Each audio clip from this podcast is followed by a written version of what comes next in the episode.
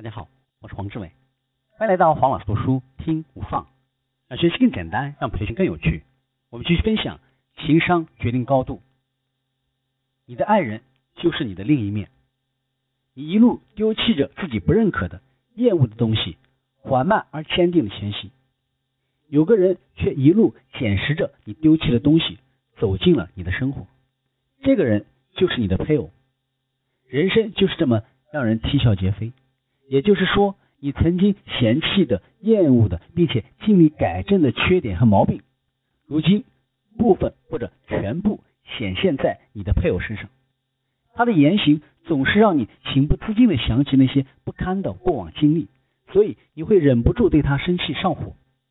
因为你和配偶是截然相反的两个人，因为你们是天敌，所以不可避免的出现意见分歧，会争吵。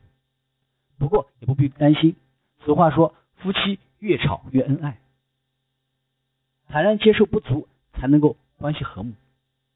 如果你能够坦然面对自己的不优秀、不出色和各种缺点，觉得这样的自己也未尝不可，那么家庭内部的天敌将不复存在。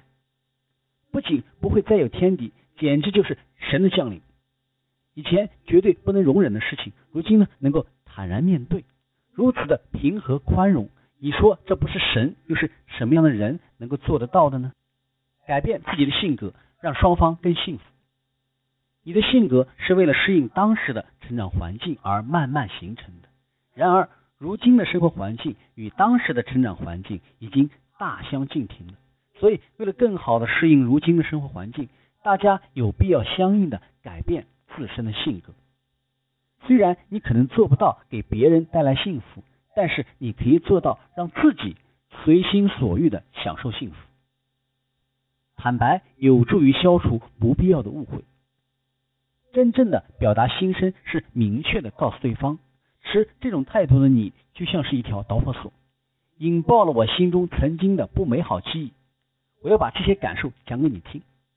换句话说，所谓的心声就是告诉对方，对这个问题我是这么认为的，对你的言行和态度。我是这么理解的，心声不是指责，而是坦白，是对自己理解问题的看法和习惯的坦白。